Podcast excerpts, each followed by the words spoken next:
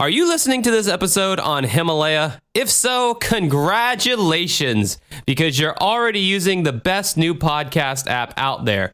If you're not, you're missing out.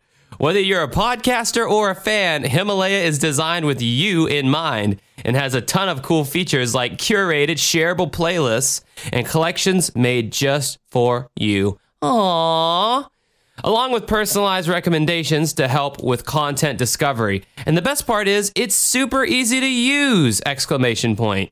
It's definitely my favorite listening app and I'm sure it'll be yours too. Uh, so do yourself a favor, download Himalaya today and be sure to follow Uncovering Unexplained Mysteries once you're there.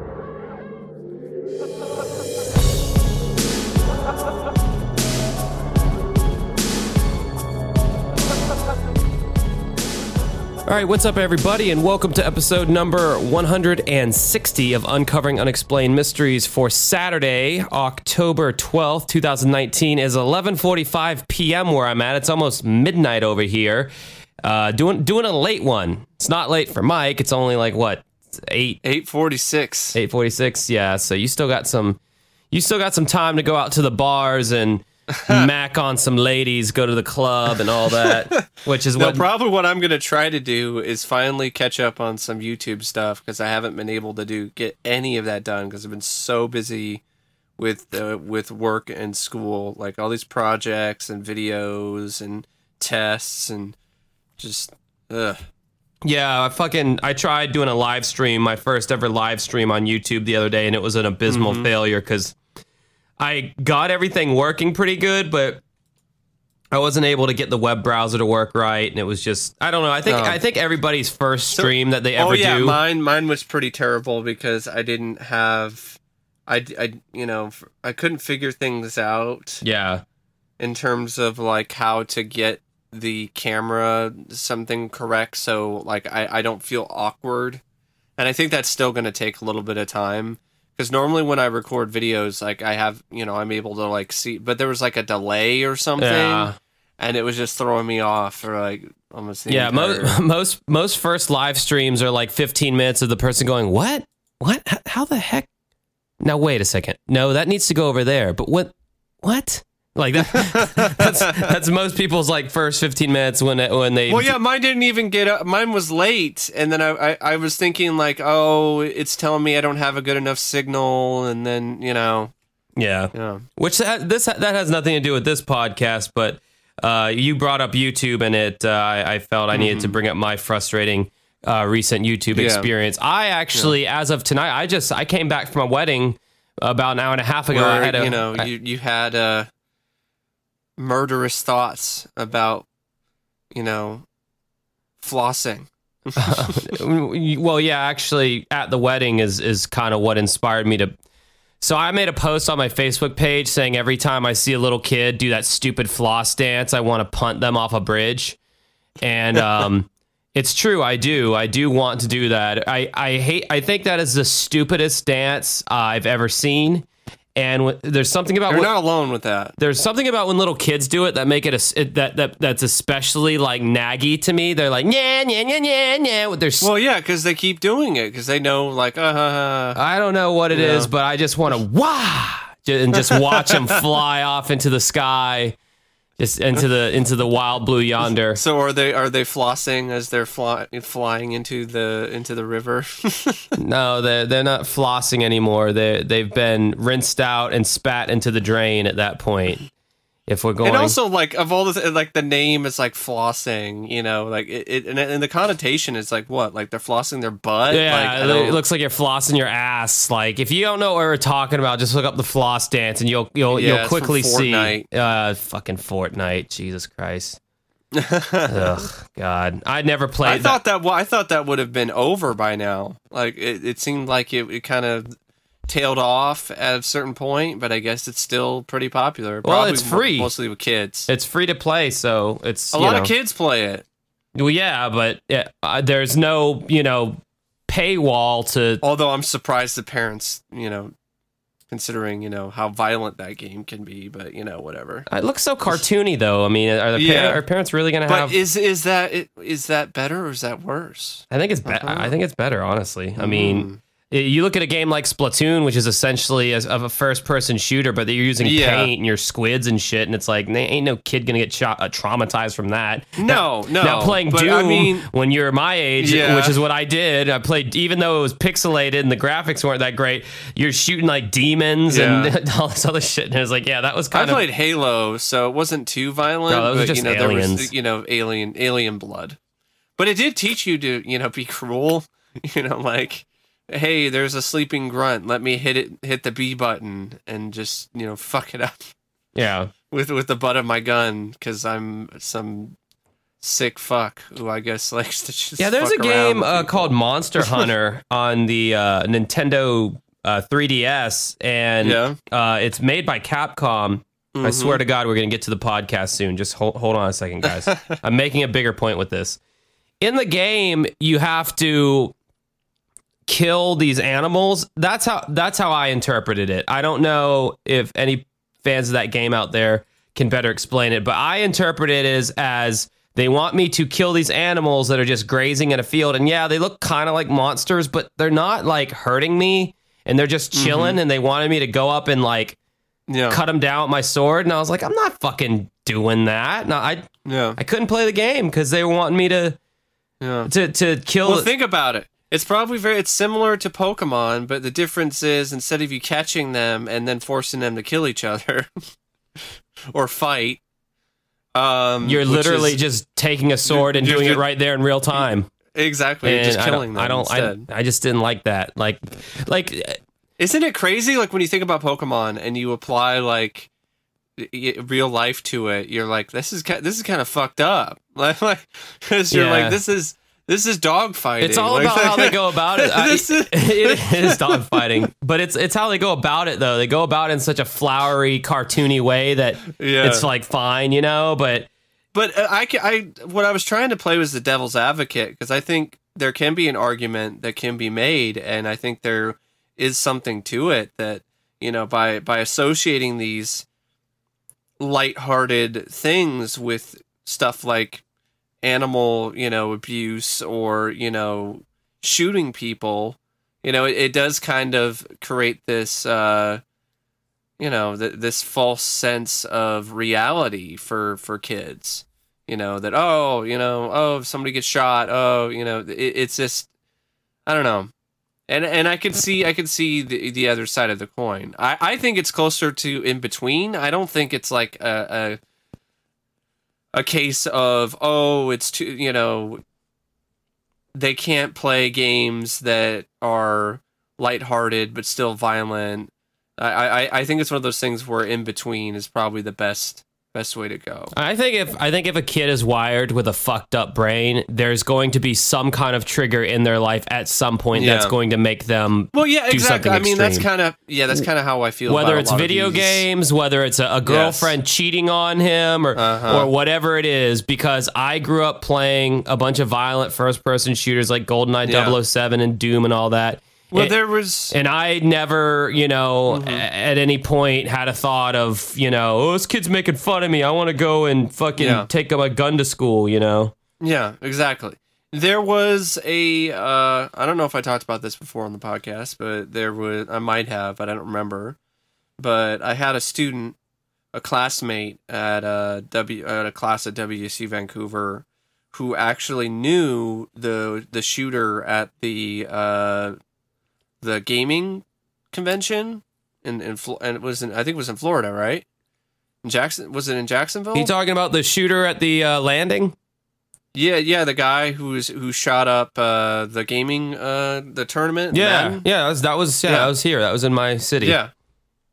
So she actually Duh. knew him personally, um, and she was friends with him. And it was one of those things where she was friends because it just seemed like a guy who was pretty lonely, and didn't have any friends and stuff like that. And she was talking about how you know he had a rough family life, and he she saw signs that you know things weren't right with him. You know where he'd say things, you know, like I I want to you know kill my parents, you know, stuff like that. And um she was talking about like how like traumatic that was for her, you know, to to see the news and to be like, "Oh my I, I know that guy." Yeah. you know. I just have a bunch of people around me who are always talking about killing themselves, which is I don't know what that says about me and my choice of people that I like to keep around what me. I don't know, but yeah, just I have several friends and people I know who've Mm-hmm. talked either tried to commit suicide or talked about it or whatever and I've just gotten so goddamn desensitized to hearing about that that I anytime someone just like, oh yeah. yeah, yeah. anytime someone says it to me, I'm just like, oh, okay. I hope you don't do it. You know, like what, you know, what else is there? Because like, I, I just, I don't know how to handle it anymore. I've spent so many, many times trying to like talk people off the ledge, as it were. But you're what you're talking to a chemical imbalance. Um, more, I've done it a more, more often than not. You know, I guess I guess it was I because I've I did it I've done it actually through Facebook.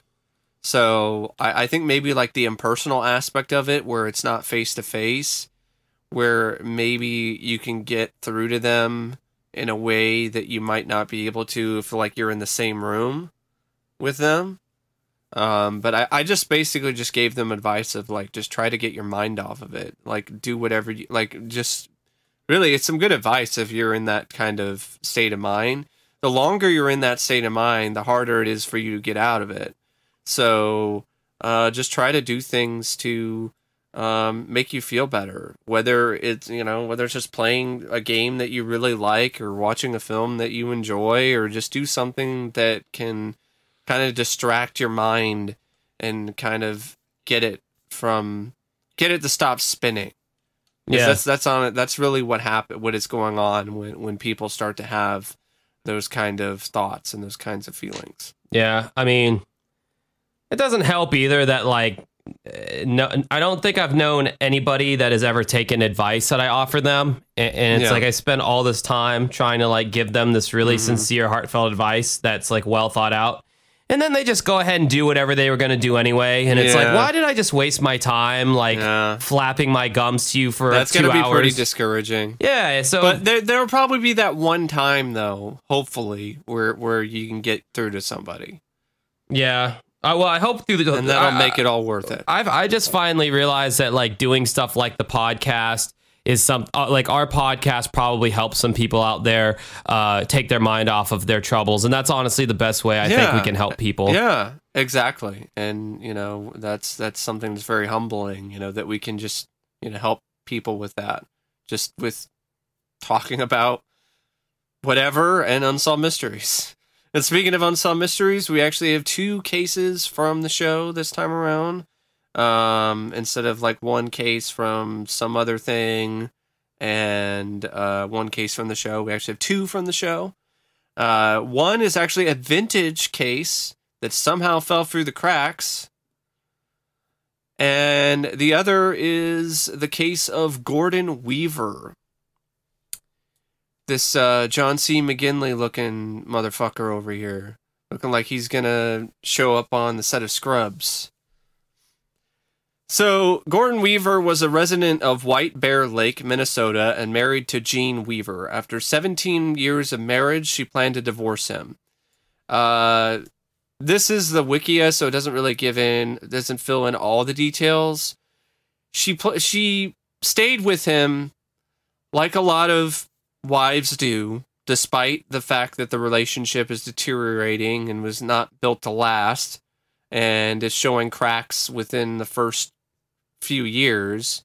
They she's decided she was going to stay with him despite all these problems for the for the kids. You know that that's something that as I I don't think annoying is the right word, but as puzzling as it is to me, you know how somebody I get it for the kids, but when do you get to the point where for the kids is just kind of is just not enough?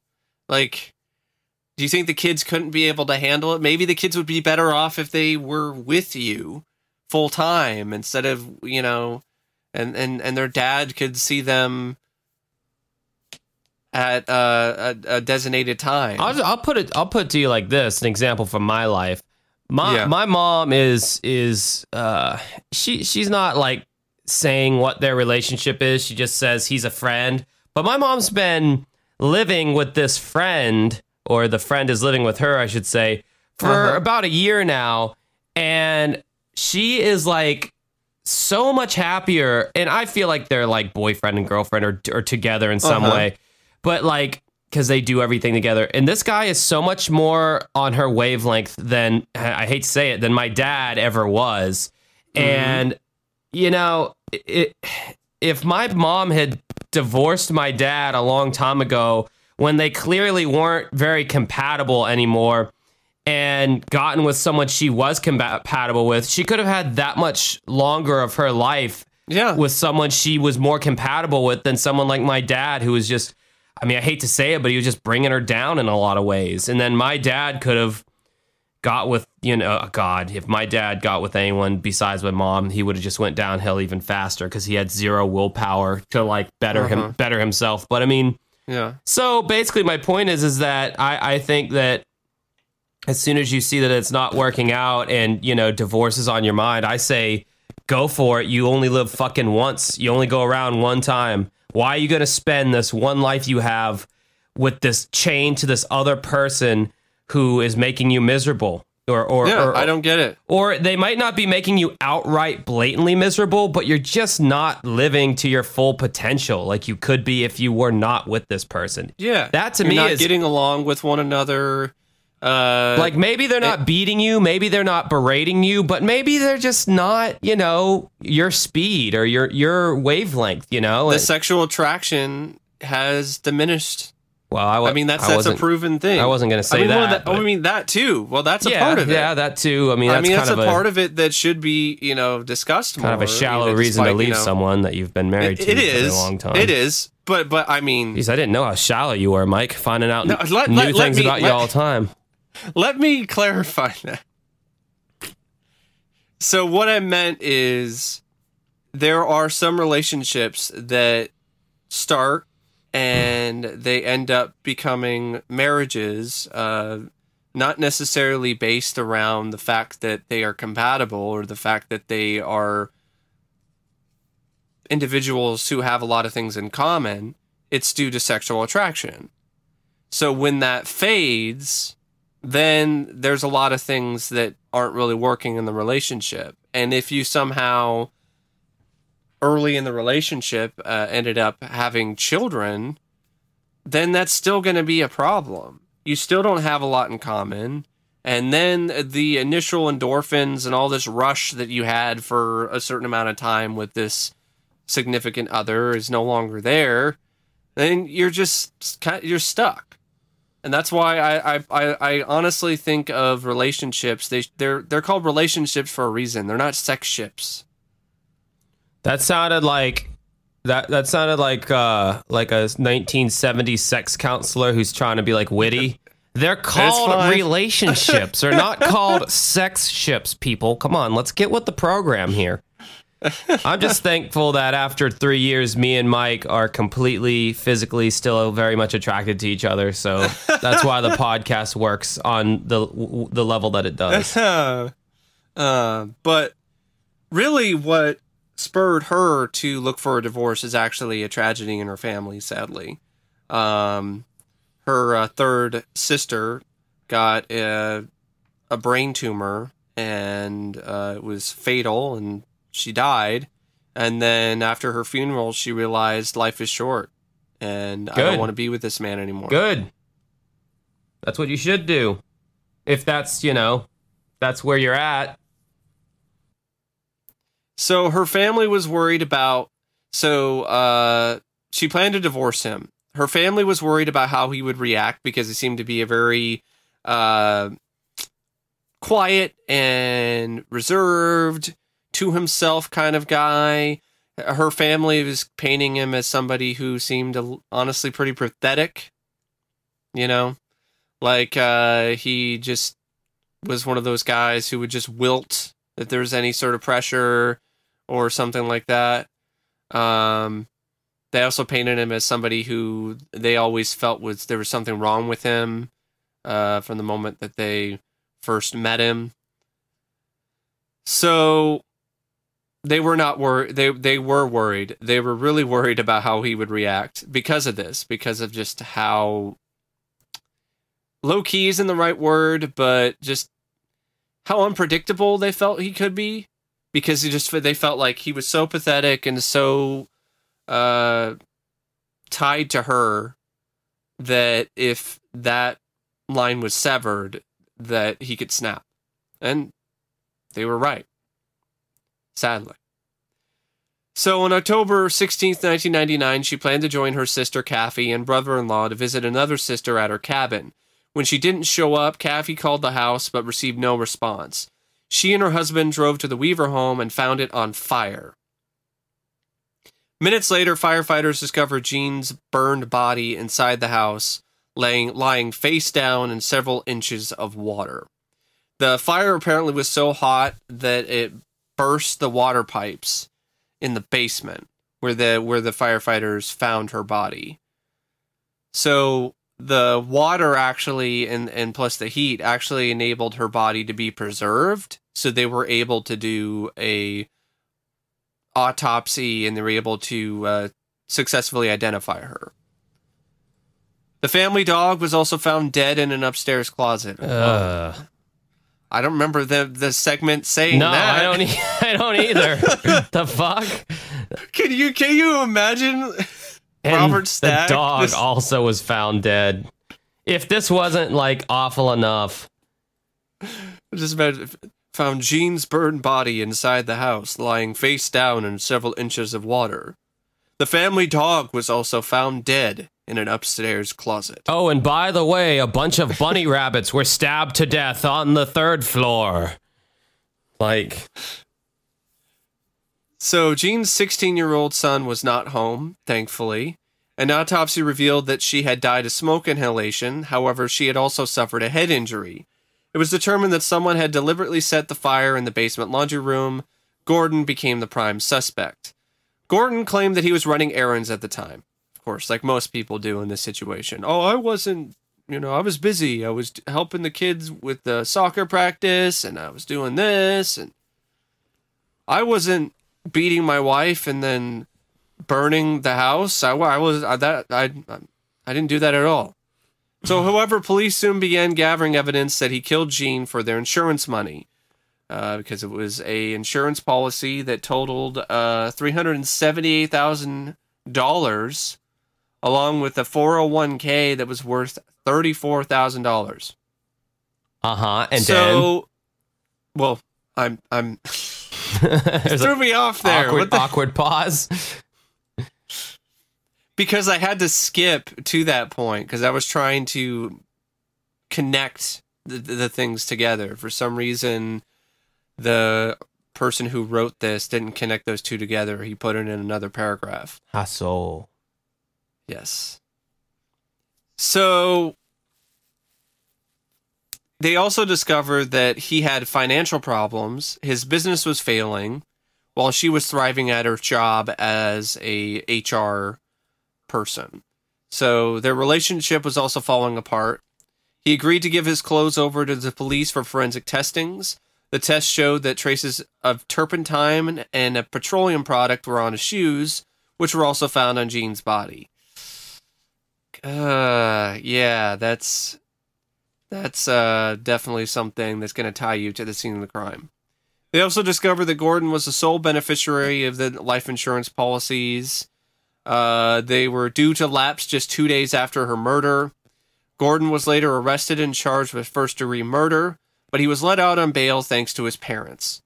He disappeared days before his pre trial hearing. Now, I want to mention something in this reenactment that I thought was honestly kind of kind of funny, but it wasn't one of those things where the act itself was funny. It was uh, the acting and just how random and out of place uh, things were. So, one of her sisters gives a theory of how she died, and she's like, "I believe that Jean, uh, you know, and Gordon got an argument, and Gordon got violent with her." and threw her down and knocked her out, and then he lit her on fire. Well, for some reason, I don't know who it was, whether it was in the script or whether it was an ad lib by the actress. the actress who's playing Jean in this scenario decides that she's gonna just out of nowhere as before she even her head even hits the, the side of the wall she's just gonna go ouch! And it's just so it's so out of place. It doesn't fit with the tone that the scene is trying to set. It's all sinister and dark and then she's like ouch! I stubbed my toe That I rem- burned my hand on the on the on a hot pan. that almost sounds like some kind of like uh, ADR that they put in after, you know, or something like yeah. That reminds me of uh I was watching the um that segment on Unsolved Mysteries where they were talking about the gold rush or whatever and there was like the crooked um sheriff of the town Yeah. who had the uh road agent gang that was like Mm-hmm. You know killing all the uh gold miners when they were Yeah. when they were trying to take their gold to railheads and all that they'd intercept them and take their gold well eventually the townspeople formed a uh their own you know vigilante group and they Oh, yeah. they, they got they tracked down all the road agents and they finally get uh the main guy and who you know was doubling as the mayor for the town. I don't know if we talked about this one yet. If not, we should. We did. Oh, we did. Okay. And, and so I probably already mentioned it, but uh, one of those little pieces of additional audio that's in there that you don't you got to listen for it, but it's just uh, it's always always like stands out to me. It's always funny when they finally smack the horse's ass and the horse gallops away, you know, and the dude like ends up hanging on the gallow Mm-hmm. He's they, they do it like a uh like an exterior or a far away shot of the gallow with him hanging there. And some lady in the back just goes oh! Like i hear it every time. Like everyone kind of gasps like oh, and then some gr- chick just goes oh! Like fucking every time. Oh man. So he disappeared days before uh, his uh, pretrial hearing.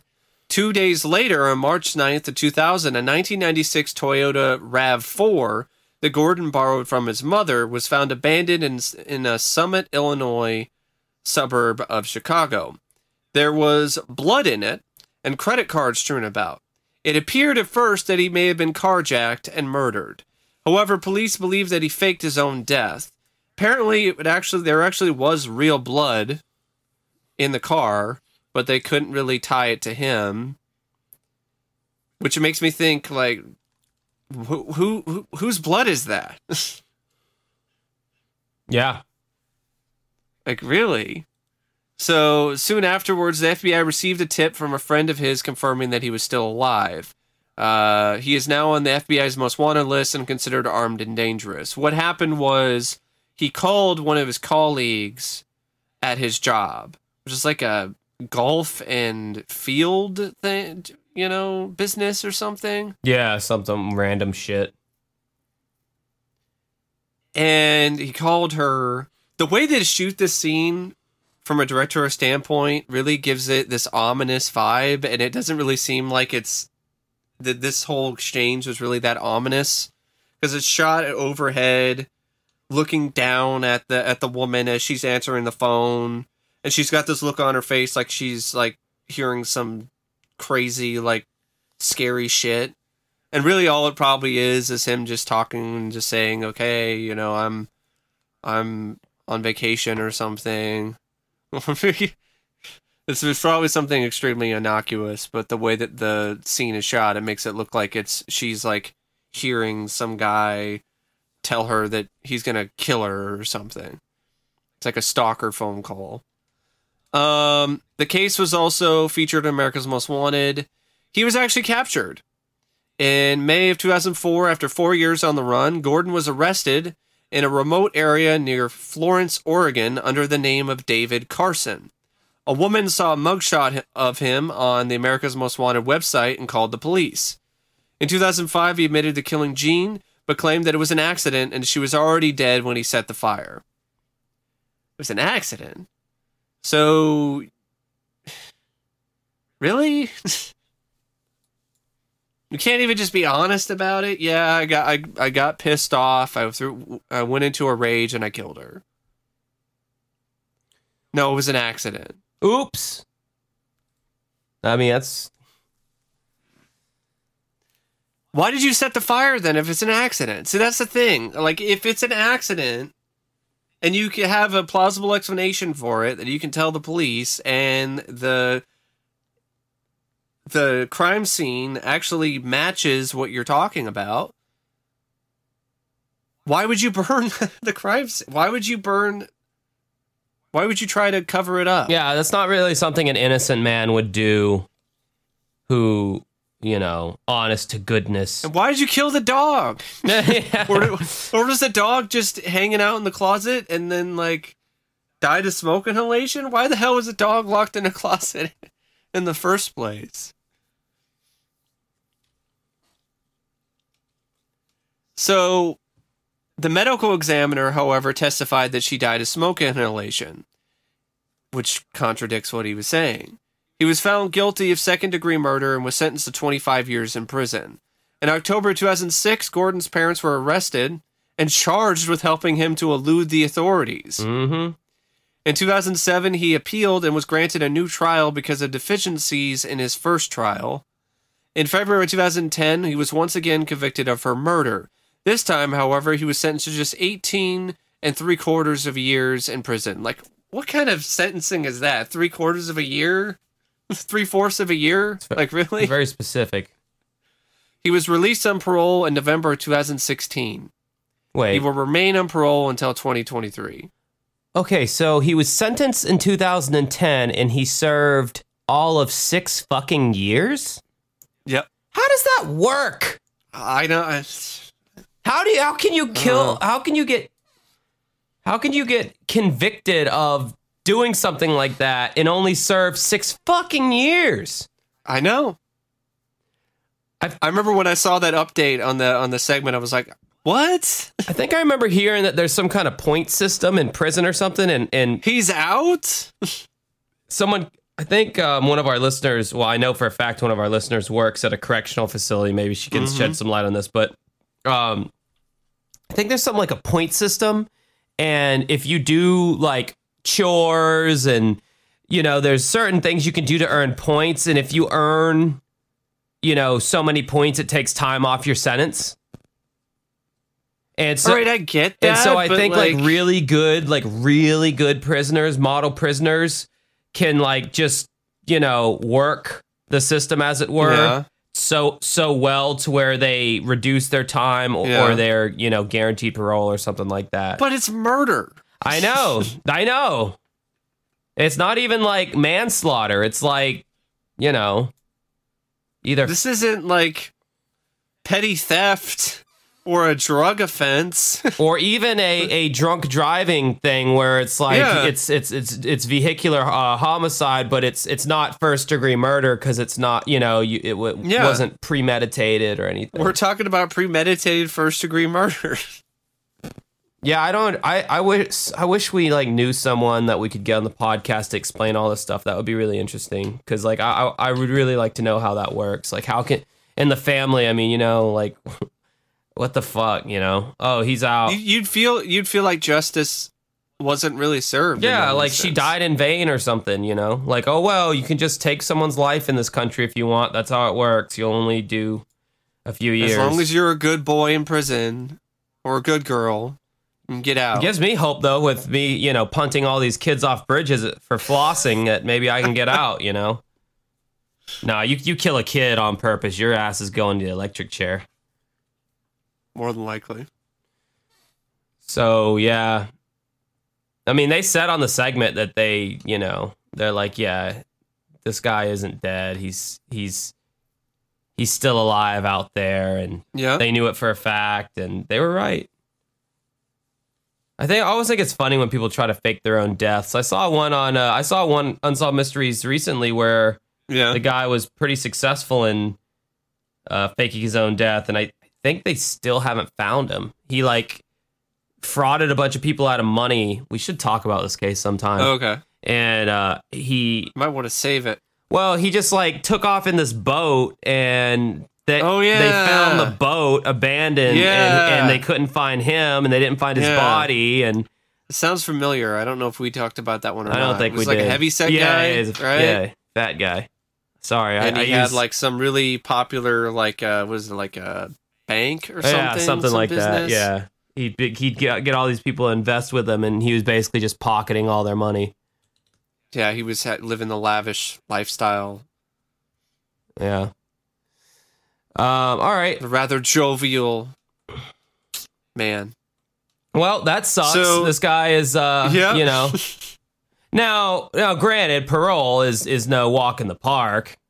Uh, parole kind of sucks. Um, but you can still essentially do whatever you w- Yeah. want to do. Uh, you can't do drugs or alcohol while you're on parole. Typically, Yeah, uh, you have to I think. check in I think.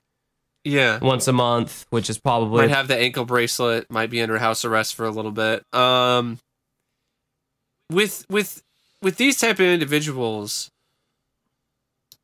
I mean, I think they clearly already have some kind of sociopathic tendencies. So you're just letting them have an opportunity to game the system. That's really what this this is offering them. I understand things should be fair. I get it. But unless it's confirmed or like it's it's proven in some way, shape, or form that like you didn't actually murder somebody and you're just you've been in jail against your will for this whole time. If like it's it's cut and dry, I'm sorry. Life in prison. I, I, is is there? i am I wrong here? Is there really anything wrong with what I'm saying? There should be no. I you get out early because of good behavior. If you killed somebody, I mean, uh, if it's first degree yeah, murder, if it's first degree, yes. If it's if it, if it's like that's a, what I'm talking it's about. like a crime, first you know, murder. uh, as they say. cr- Uh, well, I don't know, man. Crime, even crime of pat. I don't know. It's hard. Yeah, first degree is, is yeah for sure. No, you sh- you shouldn't be able to get out. All the other ones should, you know, there should be ca- like caveats where you know maybe Yeah. you can get out, you know, whatever. But a large portion of your life should be taken, you know, yeah. because that's what jail takes from you. They take time, and time is is is the most valuable thing. and you deserve that punishment. Oh yeah, for sure. All right, let's move on to our next case, a case of Ralph Sigler. This is a real gem, and it's one I think we both circled to cover at some point, and we just never got around to doing it until now. Just surprising. Like we thought, like we had covered all of the gems at this point. We're just kind of sifting through the bottom of the barrel, you know, kind of sifting for gold, and we're getting a lot of pyrite and Huh. maybe some iron, maybe like a little fleck of gold here, here and there. But so, uh, Unsolved Mysteries. Turns out there was a gold nugget. Unsolved Mysteries there. has um, right here. what they they had like what 536 segments. How many segments Mm-hmm. lot. did Unsolved Mysteries do? Let me see here. Uh, blah, blah, blah, blah, blah, blah, da, da, da, da, da, da. Cool. Just can't give me quick info on this. It's like 536 segments. I'm doing the math right now. If we had done three segments every episode, we would have run out of segments by episode 178. Yep. Now, the fact that we st- switched to only doing two segments divided by two, let's say we did two this whole time, we'd get to episode 268. So we did three and sometimes four in the beginning. So I'd say we probably have maybe another 50 cases. and those are all going to be like lost loves and, uh, you know, fucking miracles or as Mike likes to call know. miracles. We still have we still have some I, I, I think some cases from these later seasons. Um And then after that, got- I got I got some Then after that, this becomes a lifestyle and fitness podcast. where No, we'll just move on to something like sightings or some other thing. Me and Mike will, share our juicing recipes and why why we are doing a health and fitness podcast when neither one of us are anywhere near in good shape.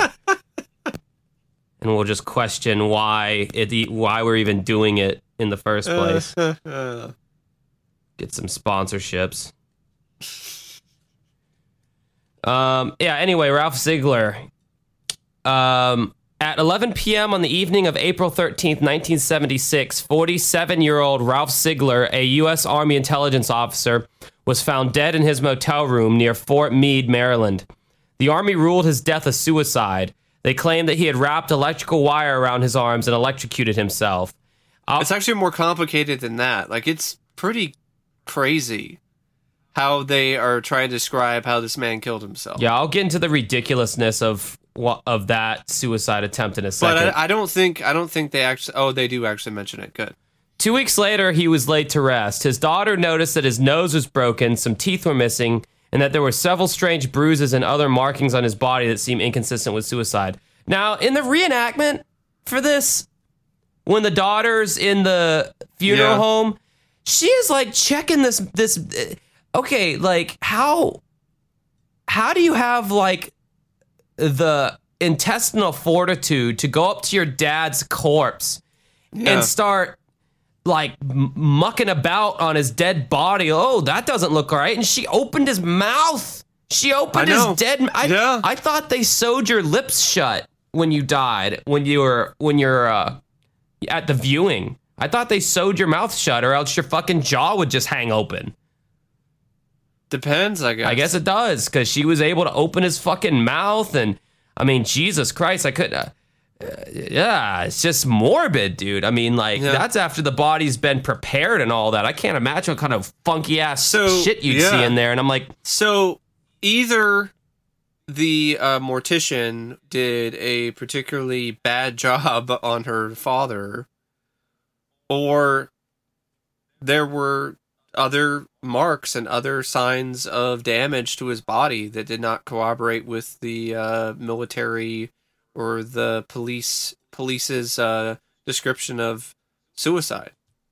I was just like, how far is she gonna go with this? She's like, hey mom, the inside of his colon doesn't feel right either. Like, like what the fuck? Like Jesus Christ, man! Like his prostate isn't as big as it was when he was alive. oh my god! Oh shit! His fucking, you know. Okay, that's enough, Josh. You've gone far enough. Yeah. Um, so uh, from 1966 to his death, Ralph was a double agent working for the United States. I didn't even really know those truly existed until yeah, you just thought it was ju- just just uh, some made up James Bond bullshit. Yeah, but no, it was it was it was a real thing. Yeah. Uh, you have the there's some decent acting in in the reenactments here. I think the guy who played uh, Ralph did a did a good job. Reminded me a lot of Stanley Tucci, the actor. I don't know if you're familiar with with his work or anything like that, but I know. gave me some Stanley Tucci vibes. I know Lil Wayne likes to yell "Tucci" in the background of all his shitty ass rap songs. Oh. I, I don't know what the deal is with that. That's the only reference I have. Um, so anyway, in December 1966, he arrived. Ralph Sigler arrived in Mexico City after being recruited by Army intelligence.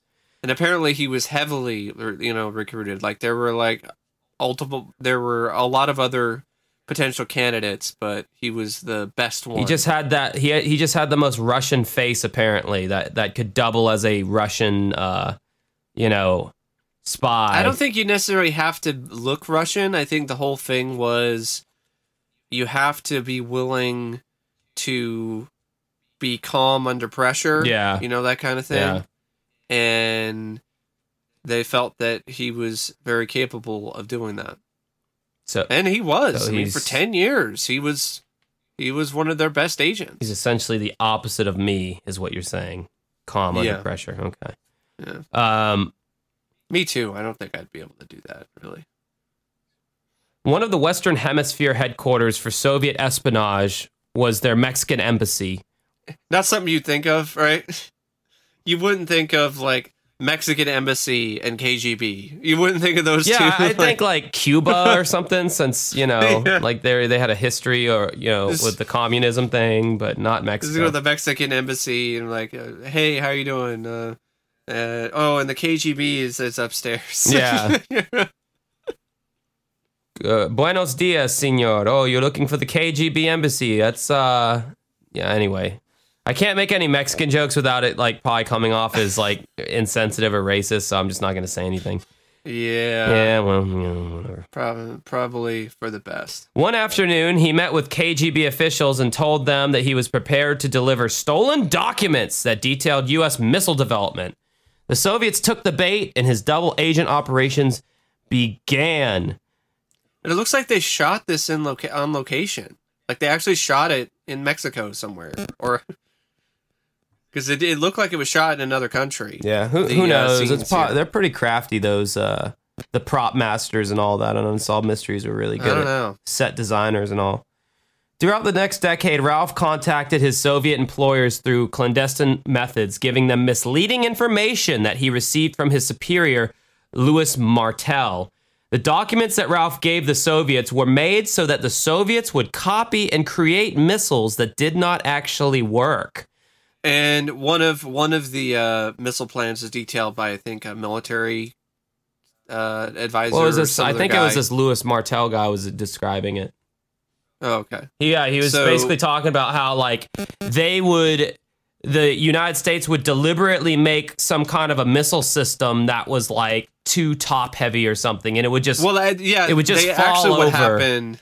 Yeah, what actually happened is the U.S. actually spent millions of dollars trying to make this missile uh, launch system that was supposed to launch like ten missiles at once, but it didn't work because it was too top heavy and it would just fall over. So because they had like these this these failed plans and they knew how much money the U.S. military had spent on this worthless uh, military weapon, they decided to use that as uh, misleading uh, information to get the Soviets to fall for it and to waste money on building. that's kind of in, it's kind of ingenious if you think about it. Like that's like like that's like recycling to the extreme, you know. yeah, like- but at the same time, it's like, how did this last for ten years? I know, right? Why do we keep building pieces of shit that this motherfucker keeps giving us? And who keeps building it? Why are we agreeing on this? Are you drinking too much vodka, Boris? What are you thinking over there? Now, it's okay for me to make stereotypical jokes about Russians because uh, I guess they're white and I'm white. I don't know why it's okay, but I, I just feel it's okay. So, uh, Yeah. so there you go. But but I mean, it is. It's a, it, it is one of those things that like were they really drinking too much vodka or something? Were they were they just sloshed and you know? Oh, it's it's a U.S. It's it's from the U.S. It must be legit. They must have they, they must think we make some really shitty stuff. and they're like, no, we, we'll make it better, and then th- uh, that never happens. It sounds like a plot for a comedy, doesn't it? It sounds like it sounds like a subplot in that movie Spies Like Us with Chevy Chase and Dan Aykroyd, where like their whole thing is just to give misleading documents to Russians, and dumb Russians will just build shit that doesn't work. Mike, if you had to wager your life on whether you think I would have seen that movie or not, what would you go with? Um, I don't make bets like that, but I, I will say that I would probably be fairly confident that you haven't seen that film. Congratulations, Mike. You get to live another day. um, so the plan succeeded, and the Soviets the Soviets spent years developing failed missiles. Yeah, again, how are they not putting that together? This guy Sigler keeps giving us these shitty ass plans from the U.S. that are not. Maybe they're like. Have you ever like? Okay, so you don't have a siblings, as to my knowledge. No, My brother would always build these like elaborate Lego things. He loved Legos growing up. I would tried my attempt at building what he built and it would just be an abortion. It would look fucking just awful. Nothing near what he built. But uh it's like I kept thinking like, well, maybe I can do it, you know, maybe I can add my own flair to it and make it, you know, look Yeah. cool, but I just never could. I don't know. Maybe it was a Uh-huh. little brother syndrome that the Russians Yeah. had. Like, I don't know. But I mean, I it's just just consider the stakes. I mean, how much money is being spent? How much time? How much manpower? Like you would think, like after the second or third time it didn't work, it would be like this is bullshit. And then at some point, the, the, the Soviets had enough time to train Lance Bass from goddamn Backstreet Boys to go to the to go to the moon. Essentially, do you remember that? no, Yeah, fucking Lance Bass from the Backstreet Boys, I'm not making this up. He went and lived in Russia for, I want to say, like a year, training with the cosmonauts over there. Wow. And he wanted to go to space. I, he at least wanted to go into space. I don't know if he was trying Yeah. to go to the moon, but he at least wanted to go to space. He spent all this money in training doing this. I got to look this up now. And it, it, ended up not working out. And, and then it ended up, uh, he ended up not doing it. Uh, space flight plans. Yeah. Yeah. In February, sorry, this is getting way off topic, but this is just too interesting for me to not mention. Uh, blah, blah, blah, blah, blah, blah, blah. So, uh, Lance Banks, a space advocate in February 2002, contacted Lance Bass proposed his involvement in her youngest person in space project. Banks brought her longtime associate David Krieff of Destiny Productions on board, and through a series of events in August 2002, Bass entered cosmonaut training in Star City, Russia. Bass was considered as the U.S. host of a space competition show to be entitled "The Big Mission," which had been su- which had been successful in Denmark uh, in which several contestants would go through rigorous training in order to win a seat on Russian Soyuz space capsule. However, the game show concept was reconsidered as the producers of the show decided it would be a much better idea to shoot a documentary of a celebrity actually training and going into space and airing it on a major network. Lena Banks came up with the idea of the youngest person in space many years before uh, Dennis Tito had his historical flight. Through a series of events in early 2002, the chance of using Bass was presented when a colleague mentioned her space project to a friend, and her friend's daughter shouted out, Lance Bass wants to go into space. The girl, who was an NSYNC fan, oh, I'm sorry, he's an NSYNC, not Backstreet Boys, uh, learned of Bass's lifelong dream of space travel when she read it online via MTV forum. Lena Banks spoke to, spoke to Lance Bass's manager, who then went to him with the proposal. At first, he thought she was joking. Uh, I assured him it was for real. He accepted, and we moved forward with the project. In order to be admitted into training, Bass had to go through strenuous physicals that saved that saved his life. It was discovered he had cardiac arrhythmia, and he agreed to undergo heart surgery to correct it. Holy shit! Prior to this, in 1999, he collapsed after a concert because of his condition. After several months of training, Bass received cosmonaut certification and went on to Houston's Johnson Space Center to take part in astronaut training. He was scheduled to fly into space on the Soyuz TMA 1 mission that was to be launched on October 30, 2002. The capsule was sch- scheduled to fly to the International Space Station and land in a desert in Kazakhstan. Several months before Bass was scheduled to fly, the original deal to air the documentary about Bass fell through. Bass's campaign turned to MTV, who initially agreed to sponsor the trip, but then backed out over, quote, payment, insurance, and indemnification issues. Shortly after, all of Bass's other sponsorships fell through, including one sponsor who pulled out because they worried about the image of their brand possibly being tarnished if Bass were to die on the mission. Bass was eventually rejected from the program and was replaced on the flight by Russian cosmonauts Yuri Yankhanov, Sergei Zablablabla, and Belgium's Frank Devin. So yeah, he he did he did, he trained like a motherfucker. Like he even like learned Russian and everything just to be Wow. denied. Sucks. So yeah, Russia's a kooky little little country there. That's that's a crazy story, and they should, they they could still make a documentary about it. Yeah. just about the failed mission to send Lance Bass into space. Yeah, for real. Anyway, back to this story. Um, in 1976, Ralph was sent to San Francisco and given a polygraph examination by Army intelligence. So here here's the thing with polygraphs. Like we've we've mentioned it many times in this podcast, and we will continue to mention it. Polygraphs are bullshit. Yeah, I mean, according, uh, I mean, to to bring back Moon Pie Face, you know, uh, in the D- two Mary murders, he he he refused to take the polygraph, and you know, it made him look guilty. But you know what he said was he was unsure if the anti-anxiety medications he was on at the time could compensate properly for his conditions on the polygraph and I got advice from my attorney to not do it. And there's all kinds of things that can affect that. Well, in this instance, it's just a simple case that he was he was working on another uh, clandestine operation that the military didn't know about. So yeah, he actually was kind of essentially lying in that instance. Yeah, but but the FBI and CIA knew about it and and he Yeah. thought that they would clear that with the Yeah. army. and why didn't they? Yeah. I don't get yeah, that. I don't know either. The result. He's been a valuable agent for you. He's done this for a decade. Like We're kind of jumping ahead a little bit here because I didn't even say what happened with the polygraph. So anyway, the, No, the, the I mean- results indicated that he was deceptive when asked questions about the information he gave to the Soviets. Some believe that he failed this part of the test because of a secret relationship he had with Rudolf Herman. Since he Mm-hmm. failed the examination in San Francisco, he was given more polygraphs each time he failed. But again, that's because he was working on something else with the it was FBI. Rudolf Herman, who was uh, the one of the premier agents, Russian agents in the United States. Yes.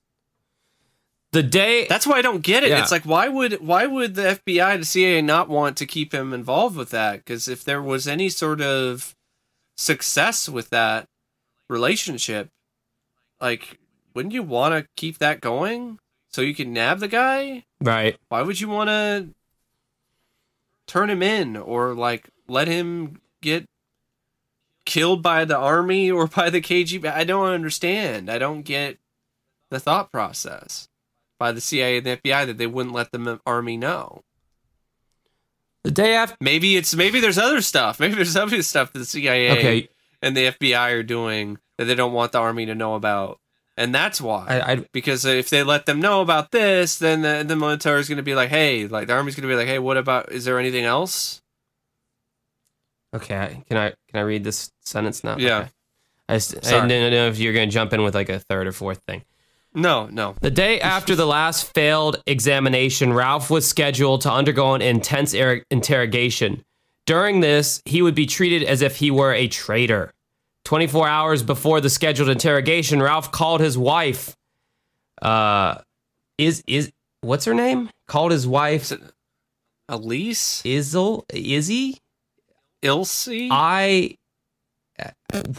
let's call her Sarah. Ralph called his wife Sarah at her work. According to Sarah, he sounded distraught and told her to hire a lawyer. He then told her that she had to sue the U.S. Army. He then ended the call by saying, I'm dying. I never lied. It, it- it was a little comical how he said it in the Yeah. reenactment. He, I'm dying. I never lied. After I thought it. I thought it sounded better than that. Well, maybe. it's just me personally. I, I. I mean, I think even though the acting wasn't amazing, I, I think it w- it got the point across, and those are some of the most chilling words I think I've heard in reenactment for me personally. Like, why would those be the last things you say to your fucking wife, man? Like, I know. that's uh, you know, like you, it's like care to elaborate a little bit on that, or you can't, or, But that ties into the theory that they later have that the KGB might have tortured him and killed him. yeah, and that's maybe just, uh, maybe you told know, him to say that. something that was pressured out of him. Yeah. So after the call ended, she went home and contacted Army intelligence. Several hours later, Ralph was found dead. The pol- I mean, if you like when the wife finds out about that, that's got to you know connecting those two together. That's that's got to be just one of the most chilling moments possible. Like I mean, just hearing that, you know, I'm dying. I never lied, and then it's just so mysterious and strange and dark and depressing, and it's just like that's the last words that he ever said before he died. I mean, like every time I see that scene or just think about that, it the room gets a little colder for me. wow, Mike, that's very uh, it's very good imagery you use there. Let's have a moment of silence. anyway, um, for the death of Josh's brain cells. Yeah, apparently. Uh, the police were called. An investigation began into Ralph's death. There appeared to be up to the police, uh, like they they're like the lowest rung on this chain of uh, fuckery. What the fuck are they going to find out? Especially if it's a gov- if it's if it's a It's government U.S. thing government, military they're, thing. Yeah, they're gonna stand down, bitch. You're you're just you know uh, the the smallest level. Uh, you know, but they have to investigate. I mean, Yeah. otherwise, you know, if they didn't, it would it would show but they're even more suspicious. I bet the fucking report was already pre-typed before the police Yeah, even went likely. there. You know, It's like the what is it? The octopus. yeah, that the It's very similar to to that. It seems like. Yeah, just just the whole. uh Well, no, it was. um uh, What was the name of that fucking technology that uh, that the government had that company developed the te- that certain technology Yeah. and then the government was using it and they weren't they they they they started to share the technology with Canadian Uh-huh. governments and all that without paying it was like in and that one or something guy, yeah, maybe. But that one guy, he died, I think, a similar way. It was like suicide, but like not really, if you think about it. oh yeah it was Danny Casolaro um, Danny Casolaro. So anyway, uh, there appeared to be no signs of struggle in the room, in Ralph's room where they found him in the hotel room. There also appeared to be no injuries on Ralph's body other than those he received from falling out Which of a is, chair. which is bullshit. They made that up. so he's like sitting in this chair that's stacked on like a larger, more love seat like chair. Mhm. He was bleeding from the nose when found. The locks on the room's door had been double locked from the inside. Based on the evidence, uh, the police believe that Ralph stacked one chair on top of the other so he could uh, be next to the light switch. He then took the lamp cord, sliced the wires, and wrapped both wires around his biceps. He then plugged the cord into the socket, sat on the top chair, placed the wire into a cup of water, u- using the water as a conductor, and turned the light switch on. The police. This is the most complicated and complex way to kill I know. yourself I've ever seen in anything. Like, where did he learn this? How did he come up with this? Like, it just reeks of like a setup because it's so absurd. Is there any other instance of a suicide that's been recorded in history that is to the letter or even remotely close to this. I, I really am genuinely curious about it. Because, like, I mean, Jesus. I mean, Uh, he's like doing a fucking magic trick or some shit. And I mean, suicide in a way to where it's like, how do you know that's even going to be enough to take you out? Yeah. You know, how do you how do you know that you're going to die that way? like, this seems like it. Uh, you could just experience a really bad electric Yeah. shock that paralyzes you or Yeah. or you're, you know, you you don't die per se, but you're just in extreme pain and y- you know, it's it's, Yeah. it's just so, if this is how he died, then why why was his body so fucked up at the at the funeral? And then they they know? the family actually spoke to an electricity expert who stated that the injuries to Ralph's arm could not have come from a 110 volt circuit that would be Yeah. found in the motel room. It's like the military or whoever it is that try to cover this up thinks people are stupid. They're just like, oh, they'll just believe whatever we tell them. As long as we tell it, say it that the police believe it, they're gonna believe it. All these years later, and anyone that watches this segment or anyone hears about this case, they don't believe it. They don't. They do not believe that this man killed himself. But no, the the family believes that he was killed by the kidnapped and tortured by the KGB and then murdered by them. And uh, the electricity or electrocution was a popular Oh yeah. means of execution by the K, the KGB at or, that time. or torture. Yeah, they they love to electrocute people. It's not something that was just in Rambo: First Blood Part Two. Like they they, they that was their was one of their main MOs. Um, and that explains the really terse, like awkward last words to his wife. You know, I'm I'm I want you to sue the U.S. Army. I'm dying. I never lied. So, uh, journalists Joe and Susan Trento have written the book Widows about the case. They are convinced that Ralph was murdered. They learned that during the polygraph examinations, Ralph was told that he would not be prosecuted if he told them the truth. It seemed unlikely then that he would commit suicide because of the investigation. Yeah. Uh, a motive may have been an undercover operation that the U.S. Army uh, did not know about, uh, as far as the um, you know kidnapping by the KGB, the torturing and the uh, murdering. So, as far as the suspects go, the police and the U.S. Army believe that Ralph committed suicide. Uh, the uh, Su- Joe and Susan Trento believe that Ralph was kidnapped and tortured and killed by KGB. Alle- allegedly, normal practice of the KGB would be to kidnap him, put him through their own interrogation, and torture him. It is believed that the agents tried to get secret information from Ralph during his torture. The Trentos also believe that Soviet spy Rudolf Herrmann was involved in Ralph's death. It is interesting to note that the Soviets have used electrocution for torture in the past. And the result of the case is unsolved. No further clues in Sigler's death have been revealed. Oh yeah, never would would not ever come out, whether it was a KGB who killed him or uh, his own government. Sadly, his wife. Sarah Sigler, passed away in 2009 at the age of 81. So, what do you think happened? Was it the KGB or was it the military? Man, when you're when, the CIA, the when you're a fucking double agent, uh, when you're dealing with like this kind of international espionage, or, or maybe not espionage is isn't the right word, but well, kind of is actually. okay, well there you go. Um, dude, who who knows, man? Who the fuck knows? Like, it could have been either country. Yeah.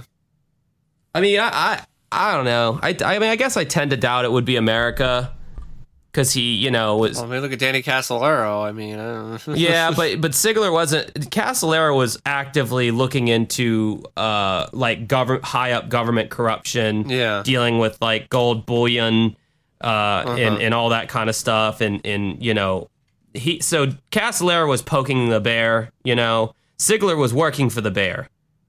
And, se- and, and, and and and the bear was sending him into the shark waters. Well, you know, I I, I would not. I, I mean, I, I I love my country and I respect my country, but I I don't think they're above that, especially when it comes to, you know, trying to hide or you know prevent. Maybe they they uh were, thought he would he he had uh lived up to his usefulness, like he had outlived his usefulness at that point, and and he was he was uh considered to be a uh casualty. Like they, they're like, whatever happens to him, happens to him. Like we're not gonna. Like I said earlier, it, it makes sense that the CIA and the FBI they didn't let the military know because they didn't want the military to then be like, hey, w- w- what else are you not? yeah, but I don't us? think I don't think our government goes around killing all you know eight double agents and Well, there's probably a lot of stuff that we don't know Well, about. yeah, for sure. I mean, for sure. But I, I don't. I don't think you know. After our use, after we're we're done with you, it's like okay, now you got to. uh No, they don't do that all the time, but but I, I think there probably are. There's probably cases like that that look at like their suicide. I don't. I don't think. I think with hundred percent certainty, he did not kill himself. Oh, exactly. I. I 100% That's one thing. I. That's one thing. I will say. He did. There, there's no way. Especially not that way. No. No. No. Yeah. No. You're going. You're, sounds like a Mad Lib suicide. That's really what it is. Yeah, the madness. okay, on Sunday, Josh wanted to electrocute himself in a hotel room while sitting on two chairs near a lamp. You know, like With a cup of water In his one hand. hand. yeah, wearing a foam, you know, d- dual beer holster hat on his head with, with the one of those little straws that go to your mouth or whatever, with like some nacho cheese fries next to him. It's just like too much random shit. Like, yeah, it's that, that's that's. If I wanted to, if I wanted to kill myself, eh, you know, I I want the quickest, most painless way possible. I'm either gonna oh, like Dr. Death style. I'm either gonna like OD or like you know do the traditional blowing your brains out or like I don't know. Pretty morbid to think about this. I guess Yeah. slip my wrists in the bathtub or something. I would never. Damn. I would never. uh you know, I wouldn't hang myself. I wouldn't drown myself. I wouldn't try to electrocute myself. I wouldn't jump in front of a car. I wouldn't jump off a building. Like those all sound like horribly painful ways to go, and there's no guarantee that that it'll work. You know, I mean, Mhm. drowning would pretty much work, but I don't know. Sometimes you can get Brock back from that shit. Hell, sometimes you you don't shoot yourself in the head good enough, and you end up living. Oh Yep. god, that reminds me of some traumatizing shit I saw. This teenage Yeah. girl one time. I was watching this show on YouTube. It was, but it was like it was like a cable show, but someone uploaded on YouTube. And this Mhm. chick, her her boyfriend, her and her boyfriend gotten into it like this really bad argument, and you know, like I guess he was like gonna break up with her, and she got really upset. And in a in a like a just a rash kind of not thinking kind of decision, she went and grabbed her brother's uh like shotgun or something Oh. and she blew most of her face off and did not die. damn. And they went through like hours eh, or years actually of reconstructive surgery, and they showed her now, and oh, she's freakish. And she's like, and she talks like this because even though her mouth, like you can see her mouth. It's like that. It's like that one gal who was uh, Yeah, and- attacked randomly by that like Yeah. guy in a black truck Yeah. who just shot her in the face with the shotgun. But see, on Unsolved Mysteries, they had the decency to not show you what she looked like. Yeah. This show showed you what she looked like. I mean, she didn't look. She looked. She looked presentable enough to where it wouldn't. I Mm-hmm. don't know. It was still kind of traumatizing, but like, yeah, like she didn't die from that. that's the kind of thing that you could show, you know, to people you know, who you know Yeah. considering suicide. You know, like what what happens if And she even said she she was like. I- "I'm so glad I lived. Like I so did not want to die. I don't know what I don't I don't know what I was thinking. I don't know why. Because sometimes it happens like that. It's just rash, And it- emo- it's just extreme emotion, and then it's over. Yeah, and they showed what she looked like before she like blew her face off, and she was really pretty, like this like high school age, you know, like had probably had you know a lot going for her, really pretty, whatever, and now she's she's uh she's she's uh you know what she is, a walking example of uh suicide being a uh permanent solution to a temporary problem as they say. Yep. I always like that phrase the most. You know, suicide is a permanent solution to a uh, temporary yeah, a lot problem. of it, and it's you know this goes works because we talked about suicide actually in the start of this podcast, didn't we? I feel like at this point I should like read off the suicide hotline number. Just Go right ahead. uh, the, the National. Suicide Prevention Lifeline, if you're having trouble with that and you'd like to chat with somebody, is 1 800 273 8255. Um, or uh, maybe like don't listen to our this episode of our podcast if you're feeling bad about that or something. I don't know. I'm not good with like it's already too late. if you're yeah, yeah, pretty much. But at this point. yeah, once again, 1 800 273 8255, National Suicide Prevention Hotline. But It's not the first time we've talked about No. suicide, though. I mean, there's been a lot of cases we've talked about that, and it was it was kind of uh, in this instance, it was a trope that actually was real. You know, because there's other cases we've talked about where the parents are like, it was, you know, he didn't kill himself, it was murder, and then you know, it really was suicide. But holy shit, did you know NSYNC only released three albums? I still, just, I still had it on the Lance Bass like just, eh, Wikipedia. I mean, the the the peaks and valleys of this podcast right now. Damn, they got they got that big else. off of three fucking albums. just suicide. NSYNC only had three albums. Well, all right, so we had their out their self-titled album in '97, and that had the single on it. Oh. You're tearing up my heart when I'm with you, and when we are apart, I feel it too. And then it also had "You're all I ever wanted, you're all I ever needed, yeah." And then, so then, then they did "No Strings Attached" in ninety or I two will give. I will give that that video is kind of cool. Like it does have a some nice, cool looking effects. And on that one, they had "Bye Bye Bye," which was Oh, yeah. huge. Then "It's Gonna Be Mhm. Me." Then they had uh, "This I Promise You." Though it's swear that you are true, this I promise you. it sounded like Cartman. I know, there. I know. then they had "Celebrity" in two thousand and one, which had "Pop," "Girlfriend," which I, I don't remember that song, and "Gone."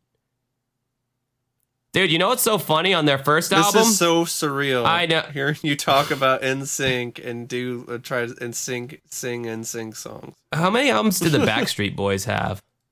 Backstreet Boy. We're pretty much done with the podcast at this point. You realize this is just this is beat. This is just Josh sticking around. And, This is me uh, trying to research. trying to add some levity of from all that suicide talk. Oh wow. Okay, so Backstreet Boys have like a lot more output.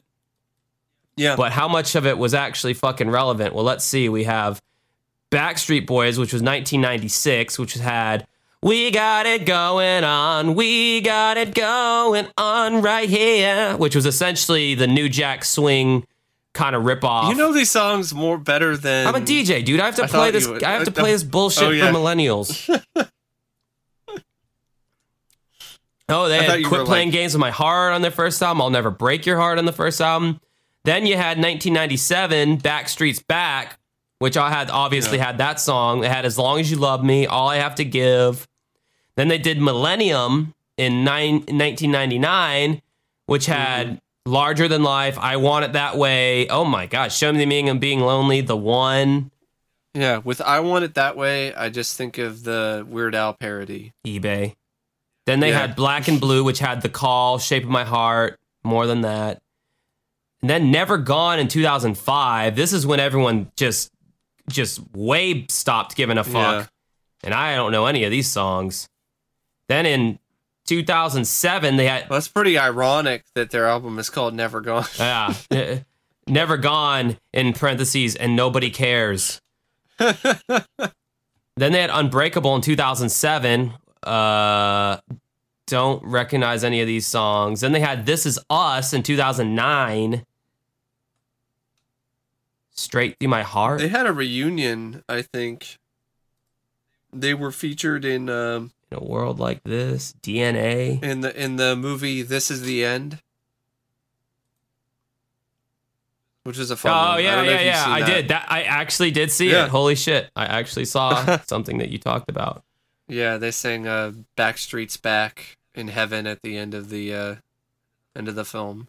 I like that one. It's a fun one. My I, God. I, I crack up at the the scene with uh, Jonah Hill who's possessed, and they're doing the whole exorcist thing. They're like, "The power of Christ compels you. The power of Christ compels you." Really? It's not very compelling. dude check this shit out this, this is gonna be interesting to some people out here okay so stay with me everybody this is, i promise this will be interesting if if nothing if if to no, no one else but me okay so their first album backstreet boys first album no or uh, it was certified gold wait no it didn't it did no certification in the us okay then they come out with Backstreet's Back, and where's come on? I know they they had to have gone platinum off of that in the United States. it went, I went platinum all. It went diamond in Canada, but you only have to sell a million copies for something to go diamond in Canada. That would be like selling a million copies in Texas. Okay, then Millennium comes out. Finally, dude, they didn't chart they didn't go that none the Backstreet's Back that album did not go platinum. But then Millennium came out and they went platinum uh 13 times platinum in the United States. Then they do Black and Blue 8 times platinum in the United States. They do Never Gone. One time platinum in the United States. Unbreakable. No platinum. This is us. Didn't chart. In a world uh whatever the fuck in a world like this nothing. Dna nothing. Man they fell the fuck off yeah so i just lost every listener that we had that could have possibly given a rat's ass about this podcast by doing all that bullshit i'm sorry i just get fascinated with these kind of statistics Uh, hope you enjoyed Josh's deep dive Yeah, into into the Backstreet the rise and Boys, fall. uh, discography. the rise and fall of the backstreet boys yeah like I said earlier, the peaks and valleys with this podcast is something else. Truly. All right, well, that's a podcast this week. It's fair to say. Um, Short, sweet, and awkward. But you know that's that's how the how a lot of you like it. Yeah. So that's how a lot of people would de- describe my penis. Short, sweet, and awkward. All right, guys, if you want to uh, get more up close and personal with me and Mike, join our Facebook group. Go to Facebook and uh, type in Uncovering Unexplained Mysteries in the group section. You know how to search for groups and join groups at this point. Just type Uncovering Unexplained Mysteries, we'll pop up, answer some questions, and you'll be in our group. There's cool shit. It's a vibrant community of cool, nice people. It's not some elitist douche factory like some other groups. Not naming any names because I honestly have no names to name, but I'm sure there's some douchey groups out there. Uh, if you'd like to support us on Patreon, consider doing that by going to patreon.com slash uncovering unexplained mysteries. Um, you get the podcast early, and you can also uh, throw out suggestions for cases that we'll cover in the future, and your suggestions go to the top of the pile. Um, and then also, if you like me and Mike, but maybe you you like Mike a little better, and you only want Mike or you only want me, well, consider going to our individual YouTube channels and checking out our individual content on there. You can find Mike at youtube.com slash OCP communications. He is a movie motherfucker. He talks about some movies and some, you know, try candy and uh, sometimes once every two years he'll play a video game on there. Uh, what was the last thing you talked about, Mike? So the last thing I talked about was uh, another vlog where I talked about a few things and uh, also uh, unboxed some stuff. Um, I, I want to do more content. I want to put more reviews up. I want one of the reviews I'm going to be planning on doing is of the Creepshow films, but it's just one of those things where just I haven't had the time. It's just been, and when I have had the time, I've just been you know tired i've been you know mental this week especially just been mentally exhausting in so many different ways because of uh, all the stuff for school yeah when you uh, when you work work hasn't been that bad but you know when you work and go to school it, it's Yeah. hard to uh, keep up that you know creativity well yeah because it's like you get home from work or you get home from school and you're just like fuck i just want to sit Yeah. down and just relax i don't really want to do anything Mhm. other than that All right. Well, uh, go there if you want to check out Mike's content. Um, you want to check out my content, it's uh, youtube.com slash dancing with ghosts. you've been busy you found some time to do some stuff you did your rush video I did a Rush live stream that was, uh, it started out bad, but then it got pretty good once I finally got into the meat and potatoes, which is apparently my catchphrase. Um, of, of the video, I rated um, I, I this article, Ultimate Classic Rock com did an article where they rated all 167 of Rush's songs. And I went in and, and critiqued and reviewed their list and said if I agreed or Ah. disagreed with their position. So it reminds me of kind of some of the kind of videos I've done with a friend of mine where we look through a list of horror films or yeah. you know, by critics and then we're like, yeah, and then we're like, really? And then we're like, why isn't this on here? It's, you know? so much. A, or it's like the worst ones. The worst ones are so much more frustrating yeah. than like the best because the best you could be like, oh, okay, and I don't agree with that, but okay. But when you you see like a worst of one and like somebody of like so many films that you really like are on there, you're like, what the fuck? Like, what's wrong? with Yeah, it, the bias of the person who writes the article is so in, imbued in in the article because Yeah. it's like you can see what kind of fan they are by what they pick as the Well, I can see that too with some of these horror lists. They're this pretentious, you know, crap like Hereditary or The Witch. But then, you know, they'll have The Exorcist or Psycho. Of course, they'll have those classics on there, but they'll have some of these other modern films where you're, or foreign films that barely nobody saw. And they're going to be like, oh, it's the best. One of the best ever. It's like, uh, really? That's such a that's such a hipster move. Like, oh, you you wouldn't have seen it because it only came out in Israel in two movie theaters, you know. But of course, you probably just like The one I the the stuff I yeah the stuff I hate the most is when they come out with that kind of thing. We're like, well, you you know, you you didn't like it because you just like jump scare movies and you know crap like that. You know, Hereditary is for like thinking. You know, horror fans. You know, horror fans like to think. Like, uh, no, I didn't like it because it had shitty characters. It was slow, too slow paced. It wasn't scary, and I, you know, I just didn't. I didn't like the film. It had nothing to do with this. This I didn't get. It's not.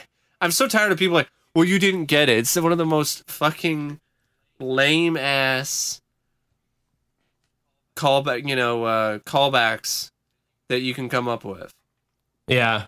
And most of the time, they don't get it either. They just They're they're they're just like- told that they're supposed to get it. You know, if they want to be this this very you know, highfalutin art appreciator. It's like you you're not allowed to dislike certain movies if you're if you call yourself a, a movie critic. Like there's Yeah. certain older movies that that's Citizen Kane. that's the same way with being a, a music fan too. It's like there's certain like bands you're not allowed to dislike, like the Beatles, you know. Like yeah, folks. I, I think Citizen Kane is one of the most overrated films of all time. Like I, I, I think it's a decent film for its time. I respect all of the filmmaking techniques that it helped pioneer, but it didn't pioneer as many as your film studies professors would like you to believe, because there are other techniques that have been used in other films, like um, Birth of a Nation, years before. But we don't want to talk about Birth of a Nation because it's a racist propaganda film. But when you look at the context of film history, it should still be talked about because it still has milestones in terms of cinematography, in terms of the way films were shot. Can't take it away, and it's really not helping matters trying to erase it. This, one Feel the same way about Disney and Song of the South. Yeah, I was gonna I was actually gonna mention that song of the South. Yeah. This one guy tried telling me one time that porn has come up with uh, more uh, innovations in filmography than uh, any that than most movies or any movie has. Yeah, yeah, no. like because how long porn's been around and all the different camera angles that they've you know this that and the other and i'm just like dude i think that you're trying to i think i think that i think that was you getting caught by your wife masturbating and you're like oh honey i was appreciating the art to a very high degree that it made me hard because that's just how much i love art okay it was very intellectually stimulating. like haven't you always wondered why I get boners whenever I look at paintings in a museum? I mean, I just really like art. It makes me hard with excitement. But uh, yeah, check out my YouTube channel, youtube.com slash dancing with ghosts, and check out my band of the same title. And uh, some of you out there are apparently getting pissed off with me shoving my band down your throat because uh, we've gotten some pretty brutal reviews lately. Uh, some some Dang. bashing poor Stephanie and uh, fucking sexism is alive and well, man. Like the shit, the shit they were saying about her is like if she was not a female, they would not be saying that shit. So it's it's unfortunate that uh, we have some listeners out there that are fucking pigs like that. But hey, you know, the world is not perfect. But uh, People don't like change. yeah, you know, the thing about it is though with the music, it's like, you know, guys, like this is like the what, the thing I really want to do with my life and what I've been doing with my life, and like I'm, I, I mean, this is like the largest platform I have to tell people about it. So why wouldn't I take advantage of that? Yeah. And you know how any advertisement works, you have to show somebody something 40 times before they even engage with it. I mean, it's there's some statistic out there like that. Normally, he puts the album, at, you know, or at least a preview of it, like, or, or the song. I mean, for you, you know, you have gotten at the you've end. gotten a free song, not- he doesn't, like, like- a like free song at the end of every podcast. You know, it's like I'm just uh, all I care about is that you just give it a fucking listen and give You- it a you don't- chance. Yeah, and you don't necessarily have to listen to it or have to be like, you know, just be like, all right, you know, he gets, he's talking about the band, all right. Yeah, fast forward. They make a fast forward button. You know, we don't Yeah. even have that many ads on this podcast. You know, like it's been for, forever since we've even had an ad on here. Himalaya is the only thing that we have, and Jesus, it's been so long since they've given me an ad. I'm like really questioning my relationship with them at this point. But uh, yeah, anyway, after all that bitching and moanings uh, out of my system, I'll uh, let you guys go. It's now 1 a.m. over here, and uh, we have a concert tomorrow. So if you're in the Jacksonville, Florida area, it's too fucking late because it's uh, would have already been over by the time you hear this. Um, except for the Patreons, maybe. Anyway, uh, until next time, have a good rest of your night. Bye. See ya.